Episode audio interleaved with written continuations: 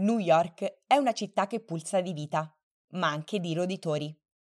Questi animali pelosi sono stati introdotti probabilmente con l'arrivo dei primi coloni europei nel XVII secolo, a bordo di navi. E da allora sono la principale preoccupazione per la salute pubblica e la sicurezza dei cittadini. Nonostante i continui sforzi, la situazione negli ultimi tempi sembra essere ulteriormente peggiorata e se nel 1974 un'indagine ha rilevato che l'11% della metropoli ne era invasa, oggi si stima il 90%. Tanto che il sindaco Eric Adams ha nominato Kathleen Corradi, un'ex maestra elementare a capo della task force incaricata di sterminare i milioni in circolazione. Intessuti nelle infrastrutture e nella cultura della città, i ratti norvegesi, la specie più diffusa, sono disgustosi, ma anche pericolosi. Gli studi hanno scoperto che le persone che vivono vicino alle infestazioni hanno maggiori probabilità di sentirsi ansiose o depresse. Nel 2021 a New York ci sono stati 14 casi, di cui uno mortale, di leptospirosi, un'infezione che può avere serie conseguenze per il fegato e i reni e che si trasmette attraverso l'urina di ratto. E durante la pandemia i ricercatori hanno scoperto diverse varianti di Covid-19 nei topi di fogna aprendo una serie di nuovi timori e il pericolo di potenziali reinfezioni, come mi scrive Matt Fry, entomologo urbano presso il New York State Integrated Pest Management Program della Cornell University. Per di più, i bambini sono vittime frequenti, soprattutto se lasciati soli con il cibo e il biberon. Nel 1860 il New York Times riferì la morte di un neonato, in seguito a un morso. Commensali neofobici, criptici, flessibili, ma soprattutto riproduttori prolifici. Gli esperti ipotizzano che uno dei più grandi spopolamenti ci fu con l'inondazione della tempesta tropicale Ida del sistema fognario. Eppure la recente gentrificazione del Queens e di Brooklyn ha favorito con l'apertura dei cantieri edili la fuoriuscita in superficie di quantità incalcolabili e il riscaldamento globale non aiuta. La mancanza di neve e le temperature miti sono una grande opportunità per l'incremento dei cicli produttivi e per il foraggiamento, dato che il topo non va in letargo, a differenza di molti altri roditori, e si acclimata facilmente. Ma quando è avvenuta la trasformazione da minaccia urbana a nemico pubblico è una faccenda complessa.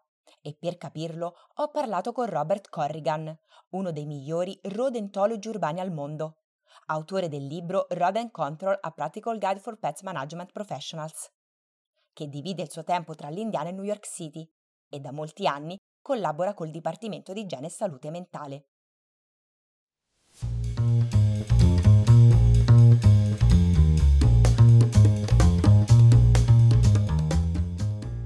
Io mi chiamo Maria Sola Angeletti e questo è New York Life, un progetto giornalistico nato nel 2021 che si articola in una newsletter e un podcast per comprendere con chiarezza New York.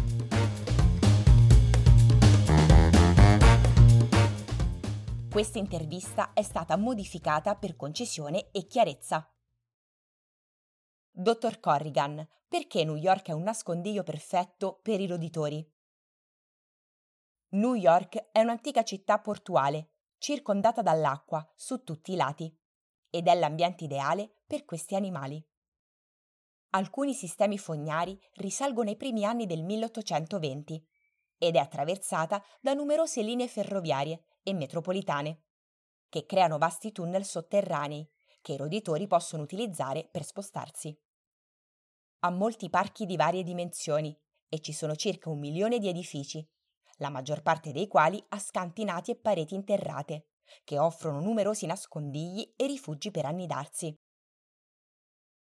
Quali sono i fattori che contribuiscono alla crescita del problema? Il primo è la densità di persone.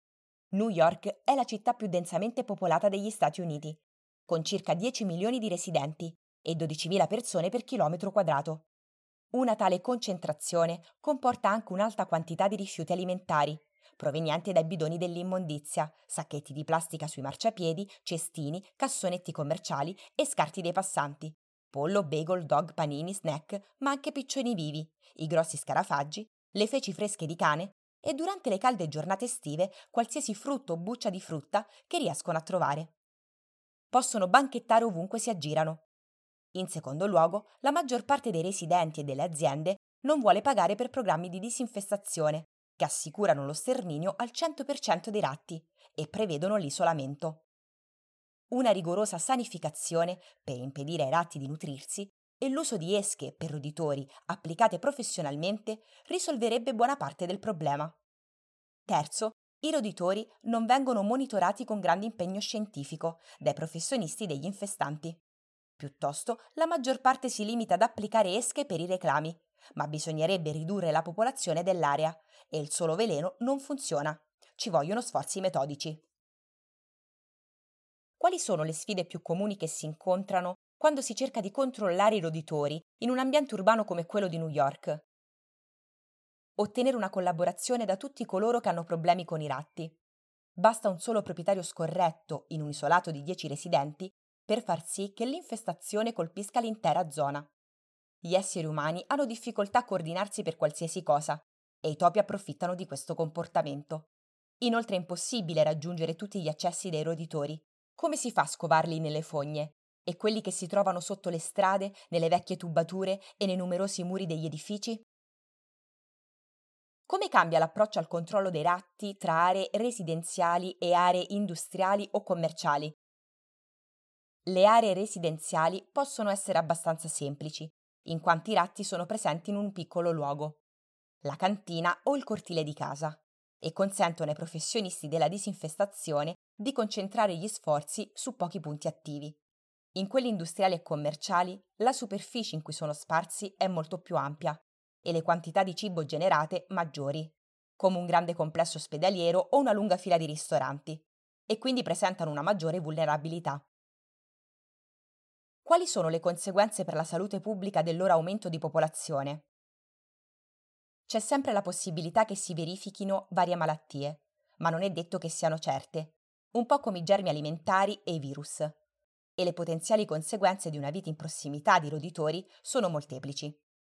In generale è rischioso che i ratti invadano le strutture private, soprattutto quando hanno vissuto nelle fogne o nei vicoli sporchi o in vecchie tubature sotterranee, dato che sono portatori di una serie di agenti patogeni, oltre che di ectoparassiti. Una cosa importante da tenere a mente è che molti provocano sintomi simili a quelli dell'influenza o all'avvelenamento da cibo e possono capitare diagnosi sbagliate.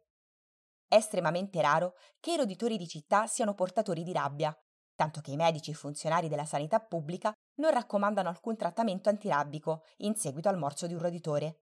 Forse l'aspetto sanitario più importante è che l'urina, le feci e i peli dei topi possono essere un fattore scatenante dell'asma. Mi può spiegare la stupefacente resistenza di queste creature? I roditori con cibo e riparo in abbondanza hanno tassi di riproduzione molto elevati Fanno sesso 20 volte al giorno e la femmina può partorire fino a 50 cuccioli e procreare anche più di 10 volte l'anno. E il loro numero aumenta rapidamente, con una crescita logaritmica, in seguito alla quale iniziano a diffondersi in ogni direzione. Inoltre, non sono dei mangiatori schizzinosi. Si adattano rapidamente a qualsiasi situazione e si nutrono a ripetizione di tutto ciò che è disponibile. Diciamo che non si lamentano di cenare ogni sera con il polpettone. Infine, si infilano in molti angolini nascosti degli edifici o sotto la città per non essere scoperti. Una famiglia di 12 ratti può vivere in uno spazio grande quanto una pala da basket americana. Questo comportamento è chiamato hugger-mugger. Quali sono le tecniche di controllo dei roditori più efficaci e sicure? Se non c'è una fonte di cibo, non ci sono ratti. In realtà è semplice ma è difficile per tutti gli esseri umani trattare il proprio nido con rispetto. La sanificazione è più efficace se combinata con il mantenimento degli edifici sigillati, in modo che i topi non possano entrare. Tutto il resto è secondario a questi due principi. In caso di infestazioni gravi si possono prendere in considerazione trappole ed esche avvelenate, ma queste tecniche devono essere utilizzate solo da professionisti qualificati e ben preparati, che di solito non sono economici. Consiglio sempre di non essere parsimoniosi e scegliere ditte sicure e vincenti. Quali sono le innovazioni tecnologiche più promettenti per il controllo dei roditori in ambiente urbano? La tecnologia di monitoraggio digitale, che utilizza sensori all'avanguardia. Si inseriscono in piccoli box intorno agli edifici e in combinazione con le telecamere per la fauna selvatica facilitano l'individuazione dei ratti. È un intervento precoce per la salute pubblica. Quanto prima l'uomo si adopera per le nuove infestazioni, tanto più facile e rapido è il programma di controllo, senza il rischio di utilizzare molti pesticidi, dannosi per l'ambiente, e o di dover intrappolare questi mammiferi in modo disumano. Cosa ha imparato in tutti questi anni come rodentologo urbano di New York?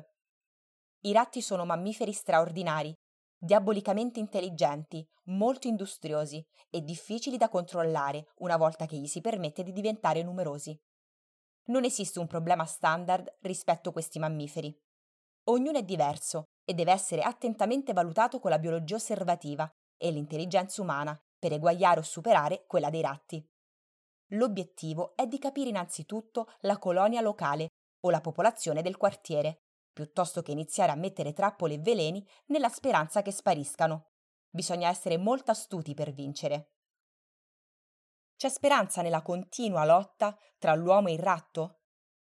Se l'Homo sapiens fosse all'altezza del suo nome, uomo intelligente, e si prendesse cura del proprio nido con pulizia e pratiche edilizie proattive, combinate con approcci scientifici al controllo, invece di cercare di uccidere rapidamente i ratti con l'uso impulsivo di veleni e trappole, c'è speranza. La domanda è: l'Homo sapiens può essere intelligente?